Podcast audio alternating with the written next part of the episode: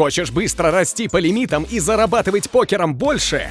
Кэш-фонд Greenline поможет! Мы предлагаем полный backing, бесплатные групповые и индивидуальные тренировки, доступ к базе из более 100 обучающих роликов, занятия с mental-коучем и круглосуточная служба поддержки. Оставляй заявку по ссылке в описании. Greenline – самый простой способ зарабатывать покером больше. Всем привет, друзья! Это подкаст «Жизнь как покер». Меня зовут Павел Занозин. Для начала напомню, что у нас продолжается голосование Russian Poker Awards до 20 декабря. Вы можете проголосовать за нас. Ссылка в описании. Будем очень вам благодарны, потому что, конечно же, хочется уже в первый год существования нашего проекта э, немножечко что-нибудь выиграть. Ну, э, по-моему, э, мы в любом случае получаем вашу поддержку, и даже если не выиграем, не так уж сильно расстроимся, то если выиграем, совсем хорошо. Конечно, традиционно лайки, подписки, это все э, тоже нас порадует, так что давайте быть вместе. Ну и сегодня у нас э, интересный гость. Очень мы много говорили уже с основателями, создателями фондов, но в основном это были фонды, связанные с турнирами. Сегодня поговорим о фонде Кэшом. Это фонд Greenline, его основатель Артур в подкасте «Жизнь как покер». Привет. Всем привет. А, Сразу а, добавлю, ребят, что можете голосовать и за лучший бэкинговый кэш-фонд, э, также на Russian э, Poker Awards. Greenline также номинирован, так что лайки Отлично. и так далее. Хорошо, если выиграем вместе, вообще будем молодцы. А, ну что, расскажи, пожалуйста, почему именно кэш фонд ты выбрал и как вообще все получилось, как все началось? Угу. А, кэш, потому что я сам бывший, можно уже ну, с уверенностью сказать, игрок а, именно в кэш. Я в покере с 2007 года, можно сказать, профессионально, и все это время играл только в кэш. Не знаю, почему так. То есть абсолютное большинство ребят пробовали и турниры, и то, и то, и то, и разные дисциплины. У меня получилось, что я вот как начал 6 макс, именно кэш, именно а, этим всю карьеру занимался. Соответственно, было логично начать э, фонд там, в чем ты разбираешься хорошо. А, я дошел достаточно высоких лимитов, и у меня есть нужная компетенция, выбор, в принципе, был очевиден, что начинать нужно именно с той дисциплины, где ты все понимаешь. А, вы довольно быстро выросли. Еще год назад было около 100 человек, сейчас, э, если не ошибаюсь, под 300 даже, да?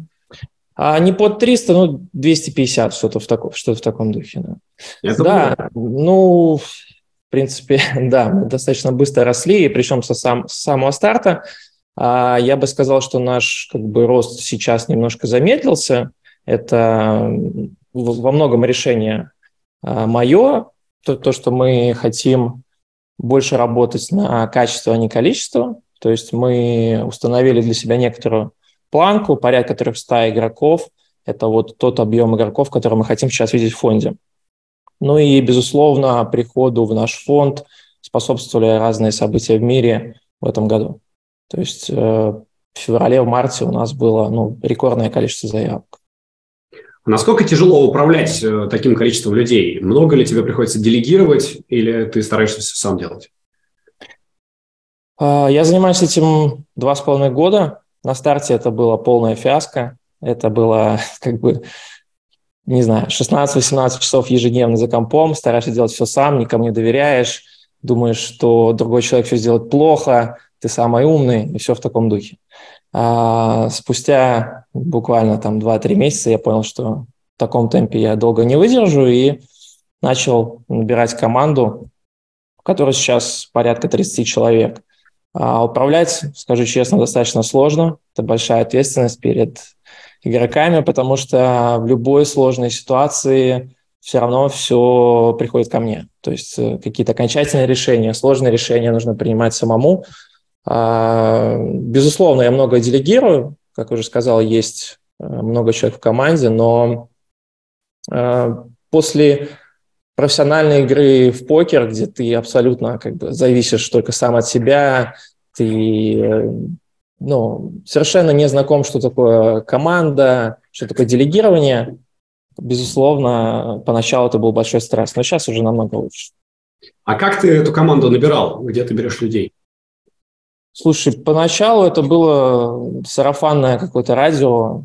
В первую очередь брал все-таки ну, за 15 лет в покере есть определенные знакомства. кого-то спрашиваешь, кто может быть хорош на эту позицию, кто этот, кому ты доверяешь уже, уже как бы, то есть в основном это личные знакомства были поначалу, а потом это уже social media, просто постим какие-то вакансии, люди откликаются, они хотят работать в Гринлайне. То есть сейчас с этим проблем, в принципе, нет. А сейчас такие вакансии есть? А, вот мне сложно ответить, потому что я делегировал, в принципе, и эту обязанность набора новых людей в команду, но, насколько мне известно, сейчас как бы вот набор закончился, проходил большой набор пару месяцев назад для новых сотрудников. Именно сейчас так, свободных вакансий нет, насколько мне известно. Понятно. Еще про кэш спрошу. А, можно сказать, что это менее дисперсионная дисциплина, чем тоже МТТ, и что здесь э, не бывает таких жестких даунстриков? Думаю, что да, потому что все-таки друзья МТТшники у меня тоже есть, и таких э, как бы бесед, как я год играю в минус, полтора года играю в минус, все тлен, я слышал немало, в кэше все-таки их поменьше. А, бывают периоды, безусловно, там 3-6 месяцев, а, какие-то черные полосы, безусловно, бывают, но диспа поменьше что-то.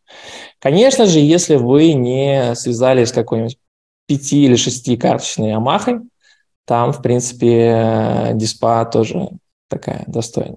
Там свинги в обе стороны очень сильно. А у вас все играют в холдом? Нет, нет. У нас играет и в Амаху, и в холдом. Стартовали мы именно, именно с холдом, потому что я сам, в принципе, имел минимальный опыт в Амаху. Логично было стартануть, стартануть с холдома. И уже чуть более года назад мы стартанули Амаху. Вначале это было только четырехкарточная, потом достаточно быстро поняли, что перспектив больше в пяти картах, игры больше в пяти картах, и потихоньку включаем шесть карт, но основной фокус это на пятикарточной Амахе. А что вообще сейчас с кэшем онлайн? Насколько легко находить игру и где вообще в основном играют ваши ребята? А, наши ребята играют в основном в американских приложениях Poker Bros, PPP, GG Poker, у них также есть своя аппликация. А некоторые, там, скажем так, места, которые, о которых не хочу говорить, то есть приватные какие-то игры, куда получают доступ наши лучшие игроки. А, в целом, я бы сказал, что ну, с трафиком, если мы возьмем во всем мире, в онлайне, конечно, есть некоторые проблемы, трафика поменьше, потому что мы все-таки уже вышли из ковидных годов и привыкли вот еще буквально какое-то время назад было супер много трафика, и, наверное, мы плавно будем возвращаться в те реалии, которые были до ковида. Но, опять-таки, мы не знаем, что будет завтра. Очень переменчив наш мир, и всякое может быть. Текущая ситуация такая, что я бы ее оценил там по пятибалльной на четверочку. Кто хочет, он игру находит. Это безусловно. Ну, все плохо в покере там с 2000 какого, 9 года, 10 то есть он постоянно заканчивается, но я как бы вижу заработки людей, я не могу сказать, что это плохо. А вот в этих приложениях э, там же не централизованная касса, э, правильно я понимаю? То есть, ну, тот же PPPoker, да. я, я на него ориентируюсь, э, его достаточно хорошо знаю. Uh-huh. Это сильно влияет как-то на, ну, не знаю, там, рейкбэк отсутствует, что еще есть? Наверное, какие-то проблемы с вводом, выводом могут быть теоретически, нет? Не-не-не, это как раз-таки я бы, я бы воспринял это со знаком плюс, потому что а, всем этим занимается фонд, то есть, э, ну, а, рисков я бы оценил э, меньше, нежели это будет централизованно лежать где-то, казалось бы, у какой-то супер большой организации, но все-таки вы абсолютно не знаете, что происходит внутри нее.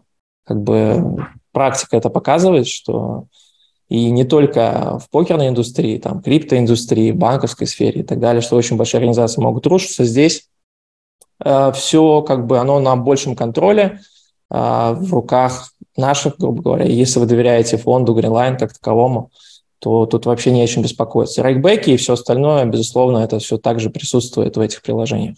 Как тебе кажется, это вот для человека, который создает фонд, это в любом случае успешное вложение? Или тут тоже есть своя дисперсия и свой путь не совсем наверх?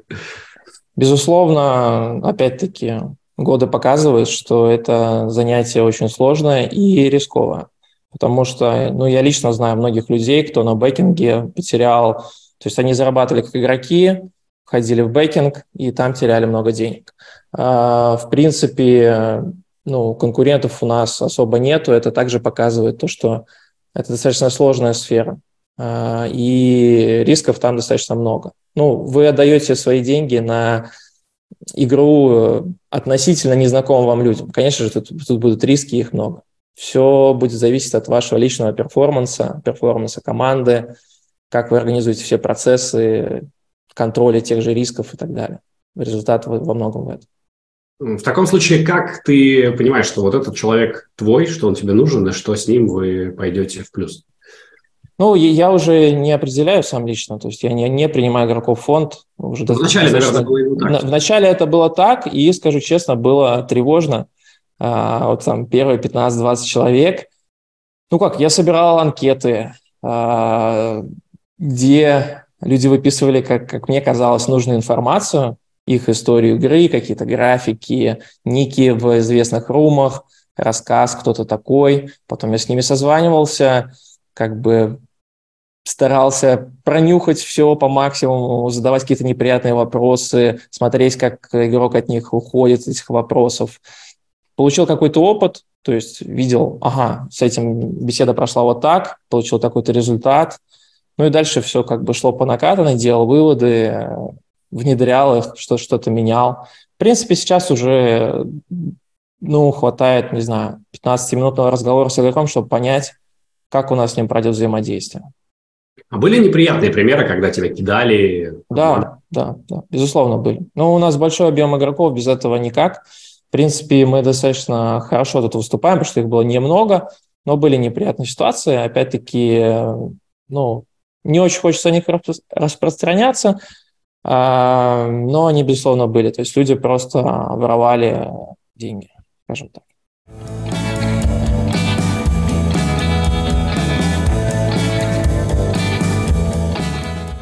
А помимо того, что ребята играют, э, в чем еще заключается ваша совместная работа? Я вот знаю, что у МТТшников э, в фондах психологи, например, есть, которые с ними работают. Есть ли у вас что-то такое? Да, у нас есть, в принципе, все есть. Ну, то есть это, это вопрос, который я задаю себе э, там пять раз на день. Что же сделать такого еще, чтобы игрок, как бы, чтобы у него был ответ на вопрос, зачем я в фонде Greenline. Мы, у каждого игрока есть тренер, он занимается с ним как индивидуально, так и групповые. Также есть библиотека, то есть у нас достаточно много тренеров, по-моему, сейчас их 18. Соответственно, а, есть общая библиотека видео, где ты можешь посмотреть тренировки также других тренеров. А, есть работа в команде, то есть мы собираем игроков в группы с тренером, то есть ты общаешься с единомышленниками, они собираются какие-то мини-группы, общаются. У нас есть также mental coach, работа которого ну, поначалу было мной и многим недооценена, то, что это типа такая вода, там, и это не сильно как-то влияет на что-то, но, как показывает практика, это, это очень важная штука. А, в принципе, можно сказать, что в роли mental coach также отчасти выступаю я сам, это во многом больше, чем я сейчас занимаюсь, общаясь лично с нашими лучшими игроками и помогаю им переживать какие-то плохие периоды, помогаю им определять, куда развиваться дальше, то есть разного рода взаимодействия с ними. Есть еще разные всякие штучки, там, лидерборды и так далее, но приходите в фонд, узнаете. А если посчитать 250 э, человек, 18 э, тренеров, то есть получается на каждого где-то по 10-15 игроков. Довольно много, на самом деле. А, да, но, слушай, у нас бывали периоды, когда у тренера было 25 игроков, и все получалось достаточно неплохо. Нужно понимать, что когда ты, допустим, два года в фонде, и ты две недели в фонде, это совершенно разное взаимодействие с тренером. Все-таки, как бы не был хороший тренер, если ты с ним занимаешься год-два, ну, заканчивается в, в какой-то момент та информация, которую тебе хотят отдать. Вот, соответственно, если в группе 15 человек, часто бывает так, что 3-4 игрока, они уже такие, ну, назовем их какими-то пассивными, то есть они приходят к тренеру, когда уже есть какая-то реальная проблема, то есть какой-то особый спот, то есть это взаимодействие, которое не отнимает так много времени у тренера, но оно все еще полезно игроку. А на первых порах, безусловно, ну, основная работа, она вот в первые месяцы происходит. Тренеры сами, сами играют или только занимаются с командой? Все, все играют, все, все играют, да. То есть абсолютно все играют, потому что, на мой взгляд, а, можно быть не играющим тренером в покере, но в какой-то определенный момент все-таки у тебя теряется эта хватка, что-то типа, назовем это так. Я думаю, что если ты высокого класса игрок был, то это наступает где-то через год, что-то что такое. Но сейчас у нас абсолютно все тренеры играют. А ты сам? Я нет. Я, ну, я физически это не, не смогу успевать. Я не играл в онлайне уже Получается, почти ровно два года. То есть даже для удовольствия нет времени? А, я бы сказал, что в удовольствие, я бы поиграл в офлайне. Пару раз это делал. На Кипре, в Португалии. И как-то, честно говоря, мне хватает от покера удовольствия, потому что хоть я не играю, но я каждый день связан с этим. Я вижу и раздачи, и идеологии. То есть я нахожусь э, в этой среде. И в целом создается ощущение, что ты сам как бы, ты, ты, ты в свою игру какую-то играешь. То есть. Угу. То есть это как футбольный менеджер, да? Типа ты да, да. проводишь процессами, и это даже в чем-то интереснее, чем самому уходить на поле. Ну, мне намного интереснее заниматься как бы развитием фонда, нежели когда я был игрок. Потому что в определенный момент, когда я был игрок, я, я словил какой-то такой типа стоп, вот, вот я дошел до своей зоны комфорта и достаточно долгое время в ней находился. А сейчас ты не находишься в зоне комфорта? То есть ты тоже метущийся вот это все время А, я думаю, что не нахожусь. Мне хочется так думать. Без, безусловно, безусловно э, ну, то есть спустя два с половиной года супер бурной активности, но надо понимать, это ежедневная активность и по много часов, кучу стресса. Бывают периоды, когда тебе кажется, ну вот дайте, пожалуйста, недельку мне просто отдышаться и и фонд вроде я все делегировал, можно мне немножко отдохнуть, подумать о своем, но обычно мне хватает буквально два активных дня вне, без связи, вне компьютера, рестартишься и так далее. Но сейчас, в принципе, я смотрю на развитие каких-то э, смежных темах с фондом. Э, то есть, возможно, я в следующем году начну какие-то новые активности в покерном мире. Даже, Например? можно сказать, в этом уверен. Ну, ты уже спрашивал насчет трафика. А, как с ним обстоят дела в онлайне. И если трафик не идет к нам, то надо его создавать. Получается так. То есть это а, намек на то, что мы будем заниматься также своими клубами, своими альянсами, и всем этим. Интересно. Наполеоновские планы. Круто. Ну, а, посмотрим, а, что это выйдет, но планы, планы большие, да. А, по игрокам, вот смотри, ты говорил, что там 15 минут сейчас хватает, чтобы принять человека, а бывает, что у него не идет, несмотря на то, что вроде бы он э, подходил по всем параметрам, и приходится расставаться уже в процессе работы. Да, без, безусловно. Это, это, это абсолютно рабочий момент, и нужно уметь признавать свои ошибки. Такое бывает достаточно часто. Чаще всего бывает, что представление игрока то также не сходится а, с тем, что, что такое фонд как таковой. То есть, к сожалению, игроки часто думают, что вот я пришел в фонд, все, берите меня, делайте из меня все, что хотите, и вся работа как бы за вами, а не за мной. Я ведь такой красавчик, я пришел к вам.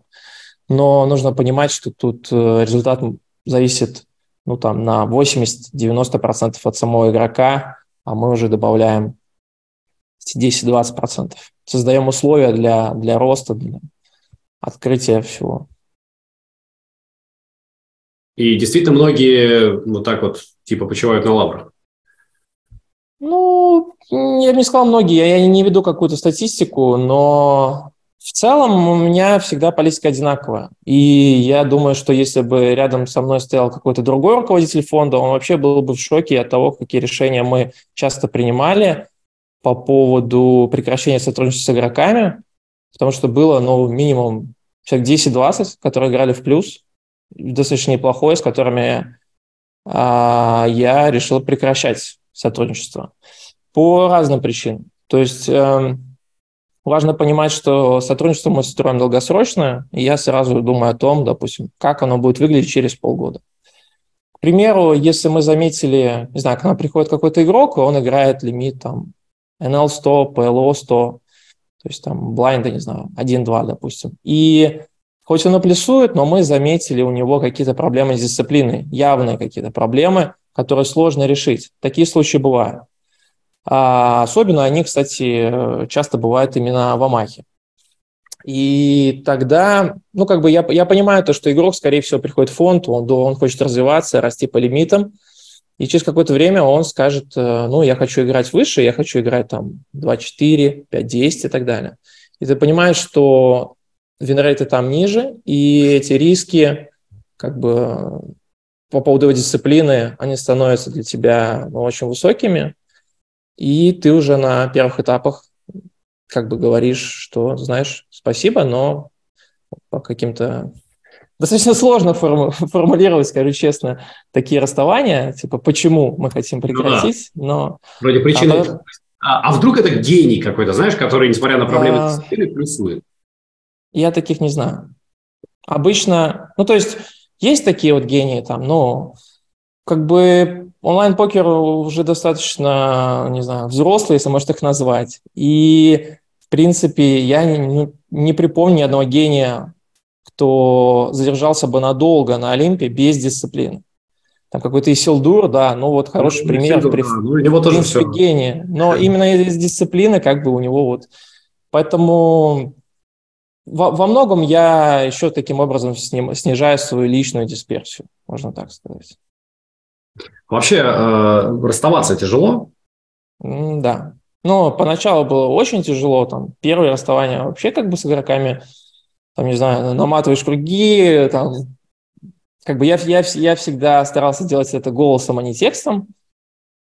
И, ну да, это как бы там набираешь какого-то мужества. Ну, как бы есть очевидная ситуация, где игрок сам понимает, что почему с ним нужно расставаться, он там минусует или он что-то нарушил, какие-то соглашения.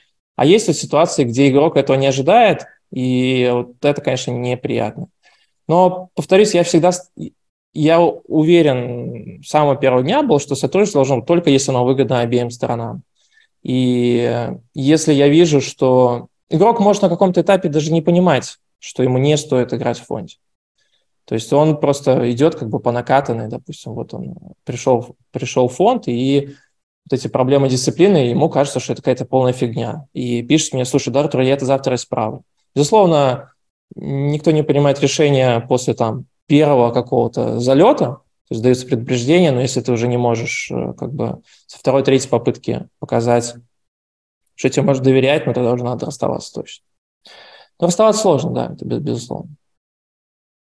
А вообще вот э, руководить тебе нравится? То есть ты сказал, что это отдельно интересный процесс. Просто, не знаю, например, я никогда это не любил, поскольку мне казалось, что э, ну, слишком многое не зависит от меня. Я не могу проникнуть в мозг, душу других людей и не могу исправить их так, как мне бы хотелось.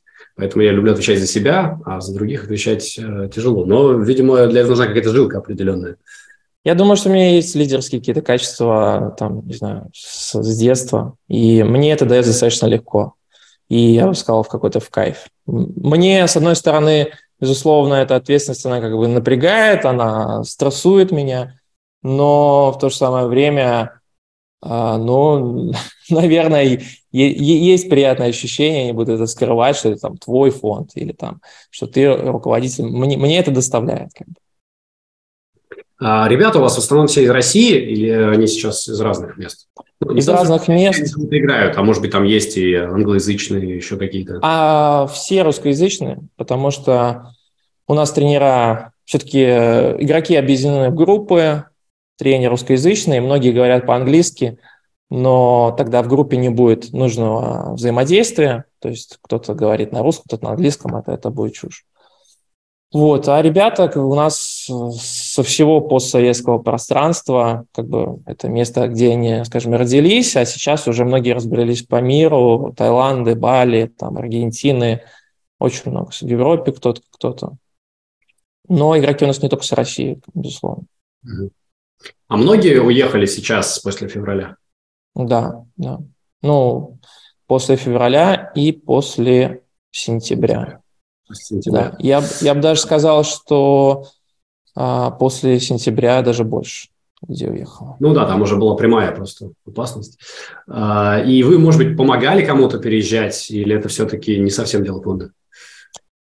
Да, безусловно, помогали, потому что, ну, как-то, мне кажется, защищать своих людей. И я, скажем, не, не, не давил на то, что нужно уезжать, типа там, я считаю, что надо уезжать, типа, вот это мое мнение. Но если человек считал, что ему нужно уехать, он хочет это сделать, то мы многим помогали. Основным направлением был Казахстан, и сейчас им остается, в принципе, многие ребята до сих пор там. Сейчас такая, не знаю, достаточно непонятная ситуация, то есть они как бы многие уехали, вроде бы как бы вот все стало чуть-чуть лучше, но какие дальше будут Какая дальше будет ситуация, никто не знает, поэтому достаточно многие игроки э, и сотрудники фонда находятся в некотором замешательстве, что, что им делать дальше. Вот, уезжать или нет. А у вас есть какой-то кемп, что-то в этом роде, может быть, где все собираются? У нас был организован, и сейчас он есть э, в Казахстане, в Астане. Э, там базировались, в принципе, ну, почти все сотрудники фонда. То есть это был кемп для, в первую очередь, для сотрудников и некий перевалочный пункт для игроков, куда они приезжали. А, то есть все это было в спешке, все mm-hmm. это было в новинку, скажем так. Я вообще-то в Казахстане никогда не был, не сильно понимаю, как там организованы какие-то процессы, там, аренда жилья и все такое. А, мы достаточно быстро нашли там большую базу, вот э, наши сотрудники ее как-то оборудовали и, да, помогали игрокам то есть они спешно уезжали, приезжали, допустим, туда, помогали найти жилье, и они уже уезжали куда-то дальше. Ну и в итоге сейчас это по-прежнему работает или все-таки уже... Это по-прежнему работает, но многие уже оттуда уезжают. Прям вот час назад задавал одному сотруднику вопрос, уехал ты или нет, а, потому что почти у всех есть семьи, и, ну, безусловно, ребята хотят с ними соединяться, и каждый уже дальше. Ну, то есть это, это все происходило в большой спешке. Мы решили, приняли такое решение, что лучше сделать вот так. Как бы увидели, не знаю, посчитали, что это будет правильное решение. Те сотрудники, кто захотели, они туда приехали. Ну, а дальше уже каждый сам решает для себя, что, как он хочет действовать дальше. Но в основном, в основном все ребята уезжают куда-то, либо остаются в Казахстане, либо уезжают куда-то в другие страны.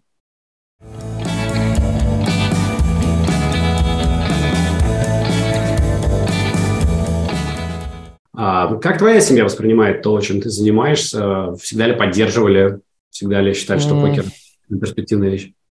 На старте э, мне, в принципе, запрещали, потому что старт у меня был, когда я еще финансово был зависим от родителей. Наверное, по, по этой причине э, они, они могли как бы мне запрещать, скажем так. И, безусловно, морально они думали, что это штука похожая на автоматы, слоты, там, блэкджек, все такое.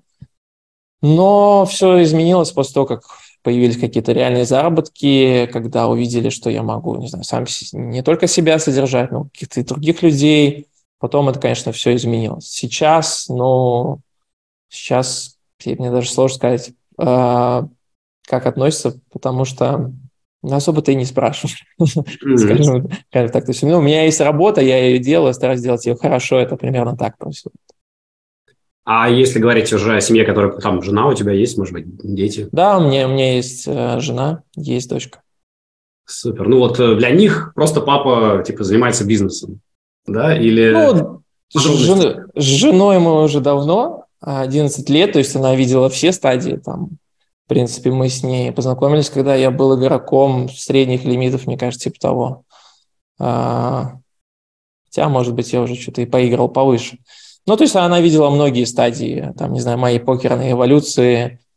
А ребенок, э, ну, ей вот, скоро будет 8 лет, я ей, в принципе, она знает, что есть покер, она понимает, что это такое, она знает, что папа в нем как-то участвует, но до конца, чем занимается папа, она не понимает есть она там иногда видит как, каких-то дядь, которые тоже вроде занимаются, там, не знаю, мои друзья, они занимаются покером, и они говорят, о, это вот вы, вы с ними работаете как-то, то есть она И на удивление она, кстати, мало вопросов задает, типа, папа, чем ты занимаешься? Мне даже это какой-то момент не то что напрягало, но удивляло. Почему, почему, почему ей неинтересно? Я как бы отца постоянно расспрашивал. Ну да. Мои дети тоже любят все время спрашивать, чем я занимаюсь, но э, и сын жены, которому 6, говорит, когда ты научишь уже играть в покер меня. я, я вот думаю, во сколько... Перспективный боец. Да. да. Но мне кажется, что все равно там раньше 8-9 что-то не очень понятно э, должно быть. Думаю, что да. Что не понимают они как бы, вообще, что это такое. Просто игра для них и такая же, как, не знаю, Уна какой-нибудь. Ну да, да, просто карты, поэтому интересно. А, ты э, до какого лимита добрался в кэше, когда играл сам? Потому что, говоришь, вот был игроком средних лимитов. Э, на чем ты остановился в итоге? А, я, я добрался, как бы регулярным лимитом, где я играл вот постоянно, набирал большую дистанцию, это было NL1, 2К. То есть я бы сказал, что это такие лимиты, где я прям плотно играл многие годы. А у меня было много шотов на лимиты повыше, и 5К, и 10К, и 20К, какие-то э, выстрелы в офлайне были. Но я бы, то есть я играл эти лимиты, да, но не могу сказать, что не назвать себя регуляром этих лимитов, безусловно, это, это будет не так. Вот, потому что в целом э, я, у меня был такой достаточно сильно бомбхантерский подход, и я не участвовал в каких-то регулярах, я всячески их, наверное, избегал, то есть старался играть именно против любителей.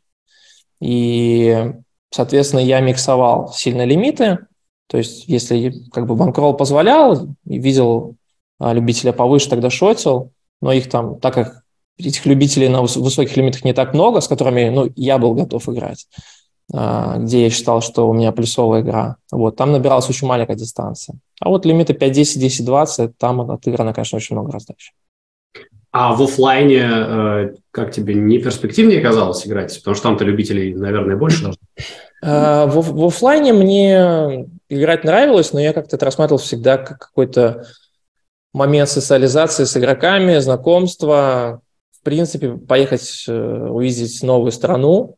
И скажу прямо, у меня не очень хорошо получалось играть в офлайне. Все-таки, наверное, я более... Ну, я, я хорош в онлайне больше, чем в офлайне. То есть это всячески способствовало моему решению играть больше именно в интернете.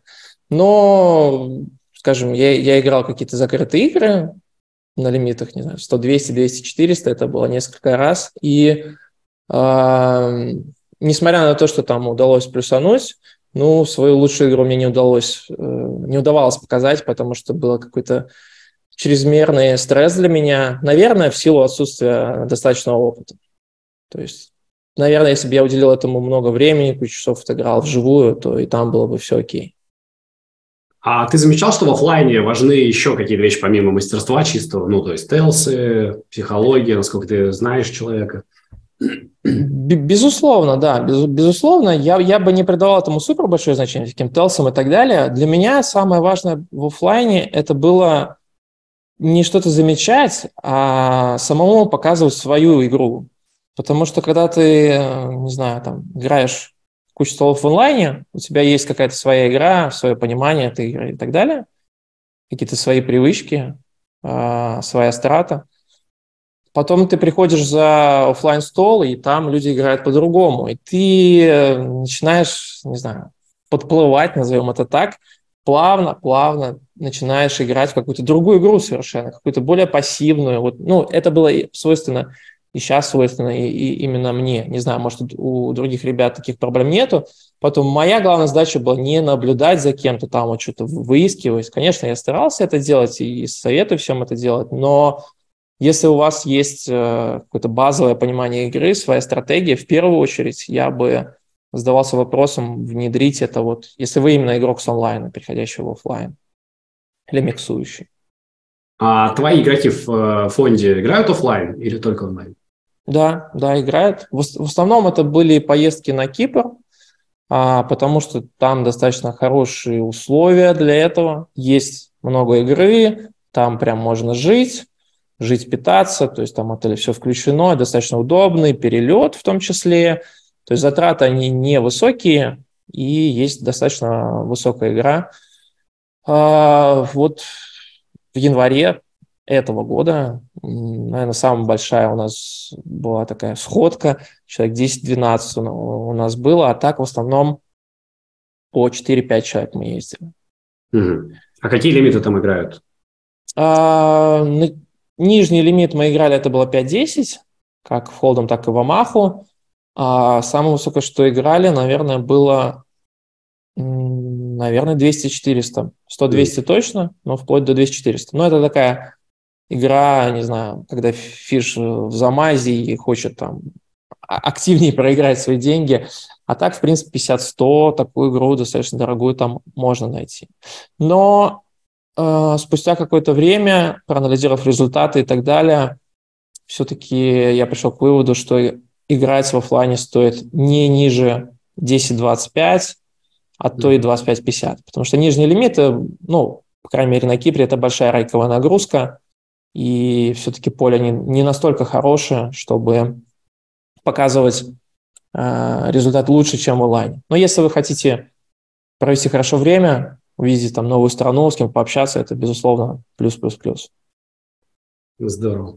А, ты говорил про то, что тебе там нужно бывает пару дней на отдых. А, вот сейчас э, мы с тобой отложили немножко интервью, потому что ты в теннис играл в теннисном турнире. Расскажи, э, что за увлечение, какие успехи?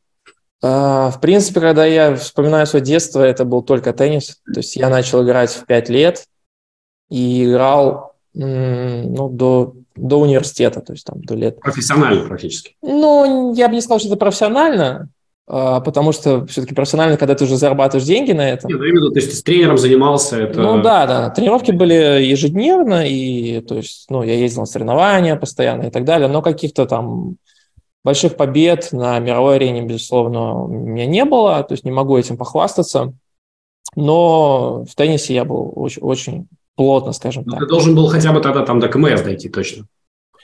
А у нас уже не было такого вот КМС, то есть я, я, я сам из Латвии, и у нас... А, это... В Латвии нет вот этих вот э, градаций, да, как у нас разряды? В, в, вообще в других спортах они точно есть, но в теннисе все определяло, то есть был рейтинг, как, какой-то номер в Латвии, какой-то номер в Европе, вот всякое, всякое такое. И что как бы плохо повлияло на мое, на, на мое теннисное развитие, это, наверное, след 13-14 я начал сам тренировать. Ну, даже это не сколько тренировать, а спарринговать каких-то мужчин, кто хотел просто поиграть в теннис, и они хотели играть с сильными игроками. Когда ты начинаешь играть со слабыми и просто спаррингуешь, стоишь как стенка и что-то что, что говоришь, то это плохо влияет на твою игру. И ну, дальше развиваться в таком... Э, короче, никакого развития не будет, это, это только дорога вниз. А потом у меня был супер долгий перерыв, периодически там, не знаю, может назвать, раз в полгода я играл, в основном с корешами из детства, привет-привет, давай там вспомним былое, сыграем матч, выпьем по пиву, пообщаемся вот, вот в таком режиме. А недавно я переехал в Португалию, и тут я решил, что я хочу, я хочу играть в теннис и играть достаточно много. А, переехали мы в августе, Сейчас у нас уже декабрь, то есть тут я нашел достаточно хорошую школу, занимаюсь э, с тренером индивидуально. И вот действительно на прошлой неделе были соревнования, дошел до полуфинала, и, к сожалению, там выиграть не удалось. Это вот какие-то целом... любительские турниры среди вот твоего возраста примерно? Ну, не совсем так. Это есть э, в Португалии, там, не знаю, календарь турниров, и он делится на там, все категории. То есть я играю, мне 34 года, я еще не ветеран, то есть ветеран это 35 и больше. Mm-hmm. То есть мне 34 года, я играю по мужчинам, то есть всем мужчинам. И молодым, и старым, по всем.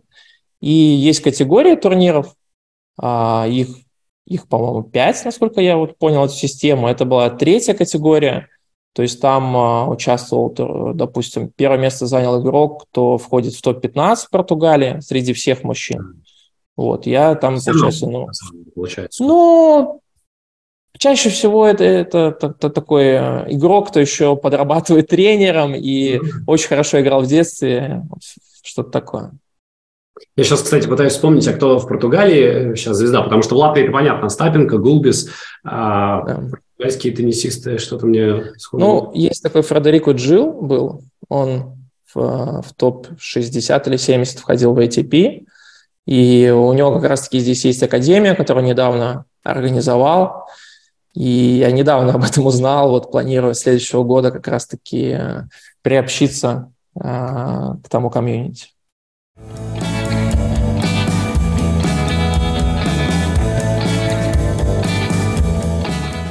А, Португалия это интересно очень. Почему ты решил туда переехать? А, я жил в разных странах. Э, в Австрии, в Азии пожили немало. То есть в Испании жил. Я постоянно искал для себя, для своей семьи какое-то место, которое будет еще лучше, еще лучше и так далее. Во многом это плюс, потому что ты как бы не останавливаешься. Действительно, у тебя еще тот возраст – возраст ребенка, когда ты можешь путешествовать, можешь менять свою жизнь как бы с одной стороны в другую. Но, к счастью, я думаю, что вот Португалия – это как раз-таки та страна, где мы а, остановимся на долгое время, потому что здесь мне, в принципе, нравится все. Тут совпадают э, все штуки важные для меня. Климат, общество, какой-то в целом внешняя картинка. Вот ты выходишь на улицу, смотришь, как то что.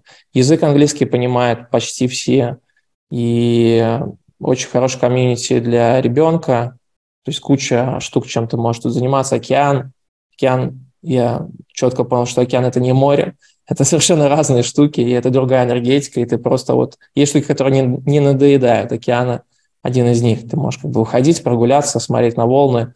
Я думаю, что это можно прям годами, годами, десятилетиями делать, не будет надоедать. А, ну вы приехали в августе, то есть уже дочка, наверное, первый класс там отходила в прошлом году в школу. И надо она, ходила, она, она ходила в первый класс в э, Испании. Э, прошлый год мы провели в Испании, и э, то есть тут она пошла, можно сказать, во второй класс, но тут американская система, немножко все по-другому.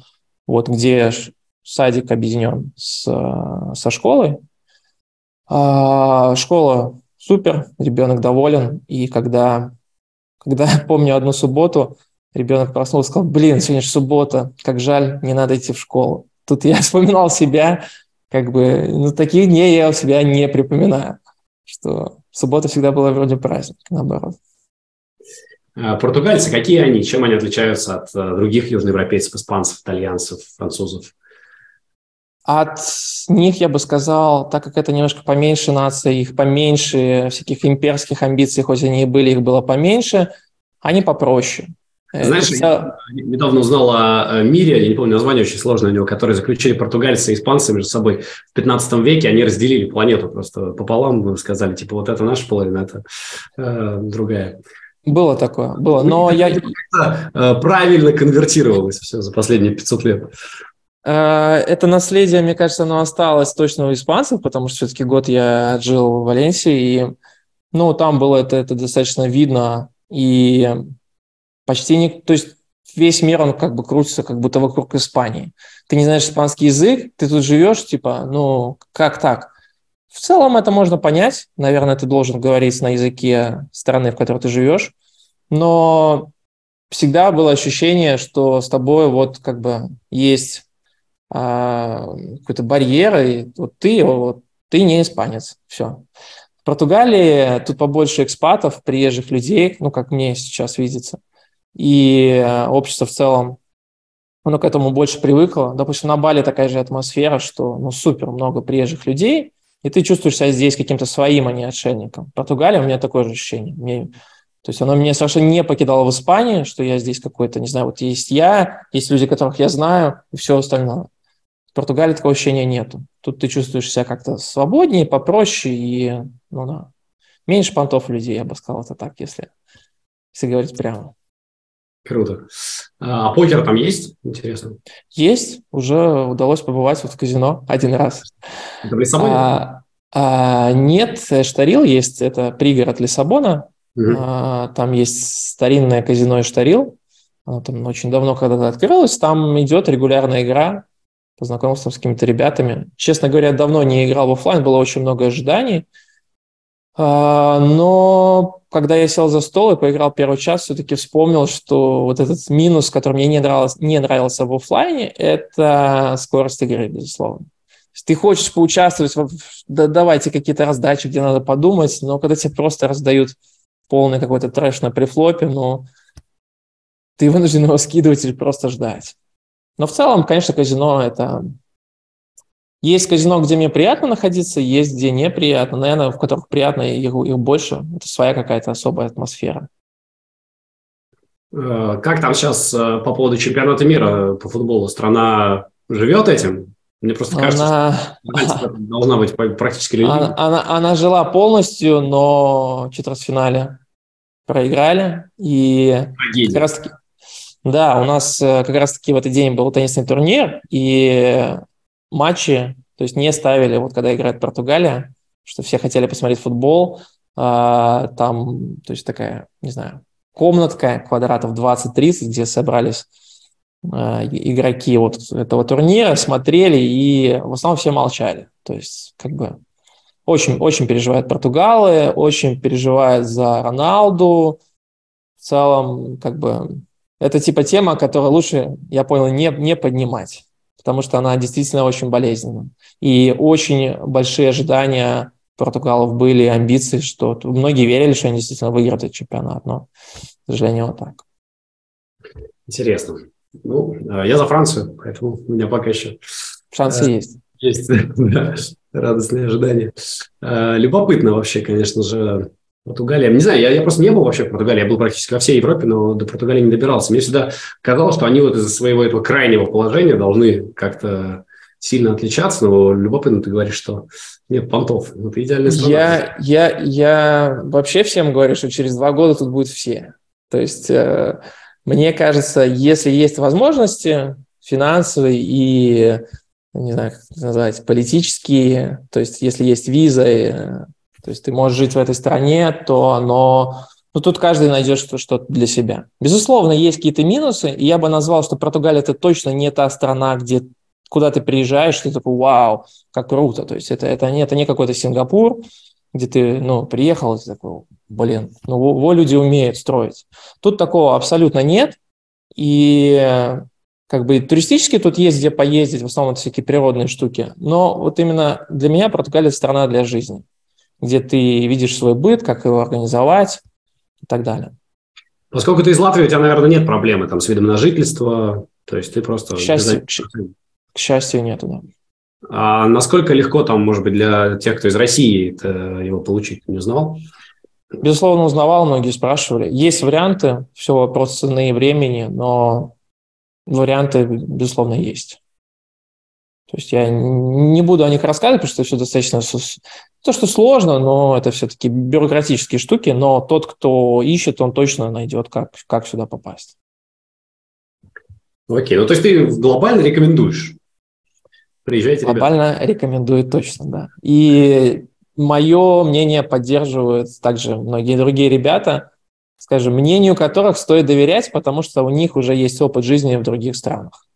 То есть тут мы Вообще было забавно, когда мы пришли в школу на первый день, где знакомятся э, родители, и моя жена встречает знакомую, с которой они общались на Бали. И они такие, о, что, что ты делаешь? А вот у меня дочка уже...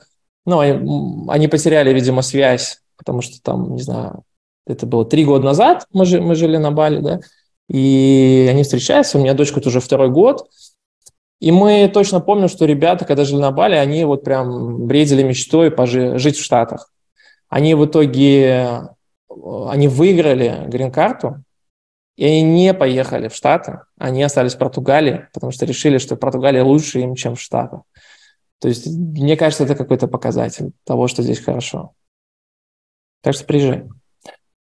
А, помимо тенниса, я знаю, ты еще йогой занимаешься достаточно серьезно. А, йога, я бы сказал, я занимался. Как раз-таки это был тот период, когда мы жили в Азии, жили в Риге. А, безусловно, к этому я когда-то вернусь. В принципе, возвращаюсь, не знаю, каждое утро, когда делаю зарядку, но это уже не так часто, как, как было раньше. Почему? Потому что просто не хватает для всего времени мне кажется, где-то год назад я решил, что я больше хочу каких-то физических, ну, таких силовых активностей, что-то типа тренажерного зала, какие-то игровые штуки. И сейчас, ну, в целом стараюсь сделать то, что мне нравится. А, в плане физической активности она может быть любой, главное, чтобы она была, находишь то, что хорошо тебе. Для меня вот на данном этапе это теннис, это мне супер интересно. Главным образом за счет того, что я там могу участвовать в соревнованиях и выступать на хорошем уровне. Я просто думал, что йога – это такая штука, которая уже проникла в тебя один раз и больше не вылезла. Она, ну как сказать, она, она из меня не вылезла, безусловно. И э, вот мой друг, который через какое-то время, там, через неделю улетает на Бали, я ему вчера отдавал сувенир для своего учителя по йоге. То есть она, безусловно, во мне живет, но просто э, йога это, это должна быть типа ежедневная практика только тогда вы, не знаю, чувствуете себя в йоге, скажем так. Это немножко другие мысли, другой образ жизни. А когда я начал заниматься фондом, я почувствовал, что мне нужна некоторая, скажем так, другая энергетика, нежели ту, которую я получал от йоги. То есть мне нужен какой-то инстинкт хищника. От йоги его э, сложно получать, скажем так. То есть йога, она все-таки тебе как-то выравнивает, а, в хорошем смысле выравнивать. То есть это для твоего личного здоровья, майнсета, в принципе, это определенно точно хорошая штука. Но у меня были некоторые, есть амбиции по поводу развития вот своего детища под названием Greenline. И тогда я как раз-таки перешел в какие-то силовые активности. То есть тренажерный зал, выработка тестостерона, вот все, все, все вот туда пошло. Так, я без йоги остался. Любопытно. Я просто сейчас подумал, вот с теннисом можно ли покер сравнить? Тоже же ведь э, бывают, особенно в пятисетовых матчах, у тебя там э, моменты провисания, когда ты вроде все делаешь правильно, не получается, бывает там преодоление. Э, любопытно. И зависит вроде все только от себя. Ты и, и соперник напротив тебя. Когда соперники близки, там это, безусловно, вопрос стратегии, как, что ты делаешь. То есть меньше там уже физическая какая-то твоя кондиция важна. То есть, ну, определенно есть какие-то штуки. И тот же Евгений Кафельников, допустим, вот это пример, кто а, из теннисиста приходил, не знаю, как сейчас, но У него раньше. в теннис чуть лучше получалось, чем, ну, Насколько я, я знаю, да. Есть еще гольф, на самом деле, который я вот тоже попробовал в Португалии, и тренер по гольфу говорил, что именно теннисисты очень хорошо вот выступают в гольфе. Ну, кстати, Кафельников, как только закончил карьеру, сразу стал чемпионом России по гольфу в следующем году. Но это скорее говорило об уровне российского гольфа, мне кажется. Потому что возможно, возможно. Так быстро. нет, на самом деле, в нашей стране, к сожалению, гольф – это такая любительская история для богатых людей. У нас э, профессионалов очень мало. Э, ну, просто потому что, мне кажется, это чуть не самый дорогой вид спорта вообще. Вот из, из тех, куда можно отдать ребенка, там нужно вложить всю жизнь, чтобы что-то получалось. Ну, ты знаешь, с, теннис, с теннисом достаточно схожая история. Ну, в теннисе, да, но в теннисе все-таки есть какой-то четкий путь, и там э, очень многие этот путь прошли, видно, как можно добиться успеха. В гольфе а. примеров таких практически нет. У меня есть подруга Маша Верченова, которая была у нас на Олимпиаде, единственная гольфистка в 2016 году в Рио. Вот. Но uh-huh. там, прямо, правда, ее семья просто положила жизнь на то, чтобы она играла в гольф. И все. В теннисе нет. В теннисе реально ну, много супер успешных примеров. Тоже Их так. больше, да. Но я, я больше говорил о том, что ты также родители, вот они занимаются теннисом.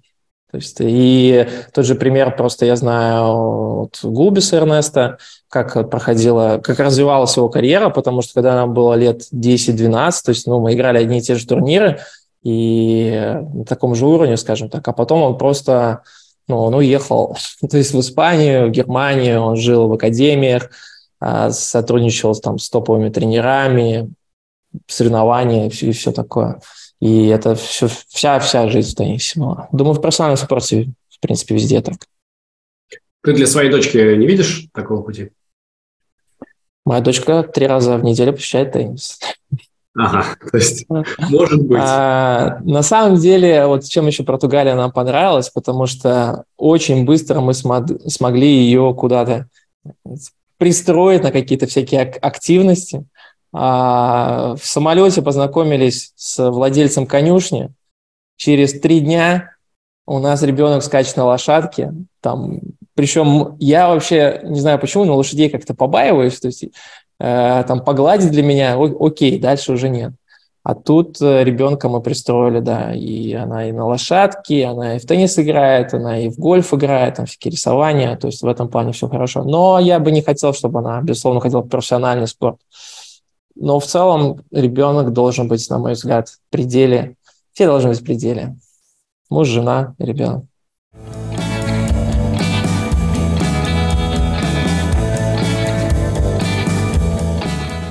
Ваш фонд, вы, кстати, со скольки лет берете людей? Есть какой-то возрастной ценз?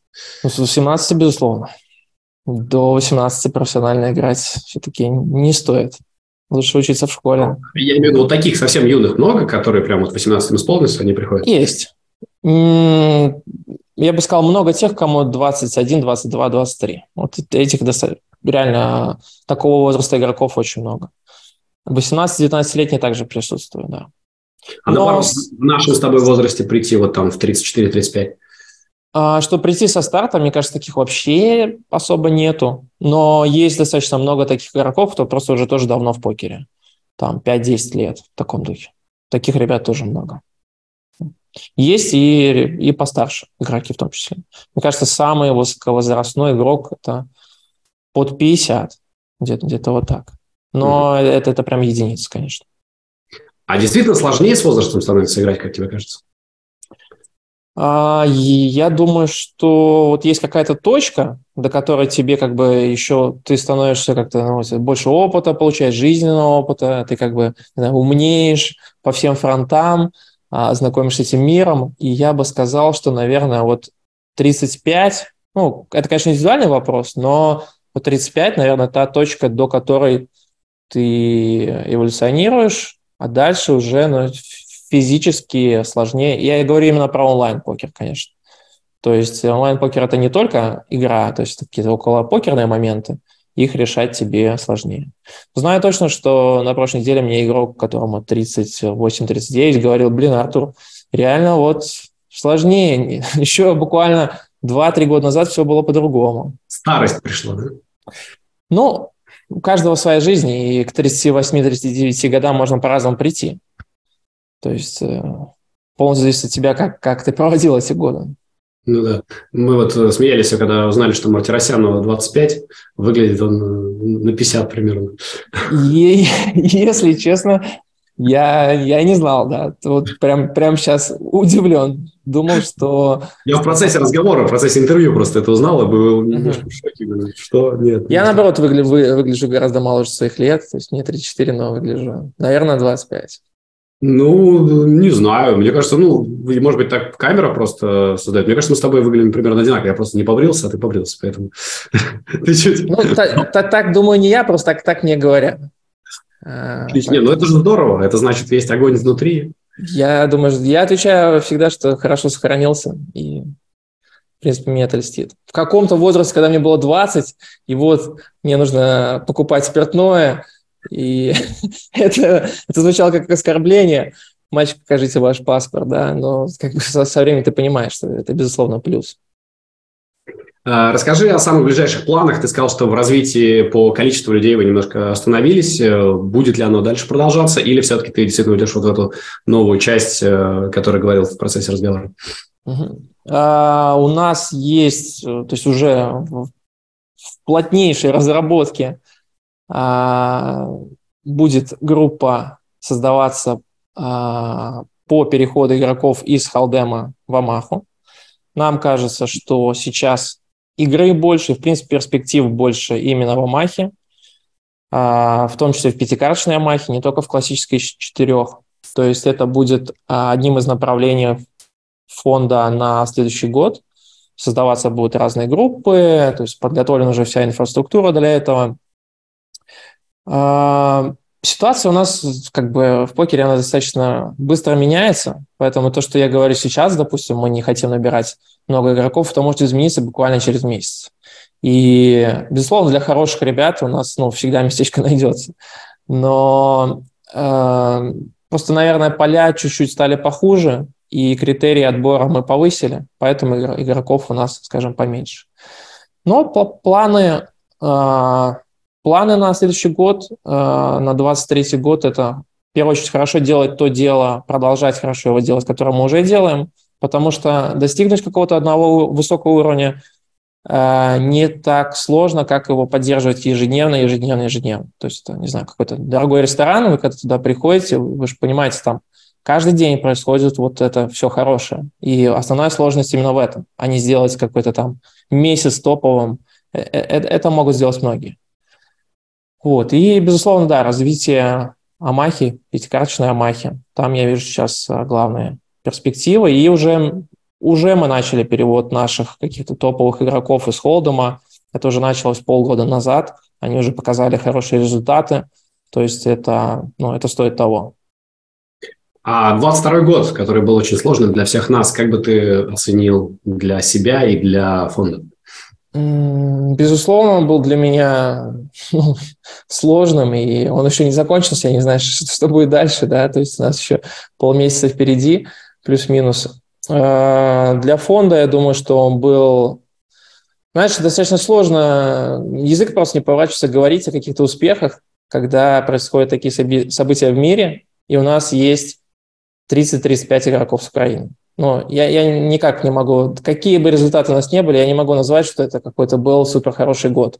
Помимо этого, у нас также куча игроков с России, для которых это, на которых также повлияло э, совершенно разным образом, но, безусловно, повлияло. В целом, если мы говорим о результатах фонда, то они хорошие, более, более чем. А, много заработано и так далее. Для меня лично это был ну, очень стрессовый год, потому что хоть и ну, мне повезло, я не, не нахожусь а, в гуще событий, но я тот человек, кто решал кучу проблем на протяжении этого года, решает сейчас. И, и ну, в первую очередь для меня большое личное переживание всего происходящего. Не так, что на меня навалились проблемы, а мне просто кажется, что но это не совсем туда, куда человечество должно двигаться, скажем так. Сто процентов. А, поэтому, наверное, главное пожелание для всех, для нас на 23-й год, чтобы все это закончилось скорее и был мир. Будем надеяться на лучшее, да. Наверное, когда в Португалии смотришь на океан, сложно представить, что где-то э, такие вещи происходят. Знаешь, мне, мне, мне не сложно, потому что мне приходит понимаю, ну, это как будто ежедневно сообщение. В том, и... что ты видишь прекрасный мир и в том, что где-то происходит. Ох, ладно, ребята, удачи всем. Пускай все будет хорошо. А, очень интересно было с тобой пообщаться, очень интересно узнать много нового. Ну и, не знаю, стоит ли воспринимать э, твои слова как призыв, приходить еще э, в твой фонд, э, но мне кажется, что плюсы ты довольно четко обозначил. Я не, не люблю прям прямо рекламировать, вот у нас есть то, то, то, как бы, не знаю. Я, я, безусловно, я считаю, что в наш фонд стоит приходить, у нас э, куча всего хорошего, но пока ты сам это не проверишь, как бы приходите. Спасибо огромное. Артур, основатель фонда Greenline, сегодня был у нас в гостях. Э, друзья, все ссылочки, как обычно, есть в описании. Заходите, узнавайте. Счастливо, не скучайте. Пока. Спасибо, пока.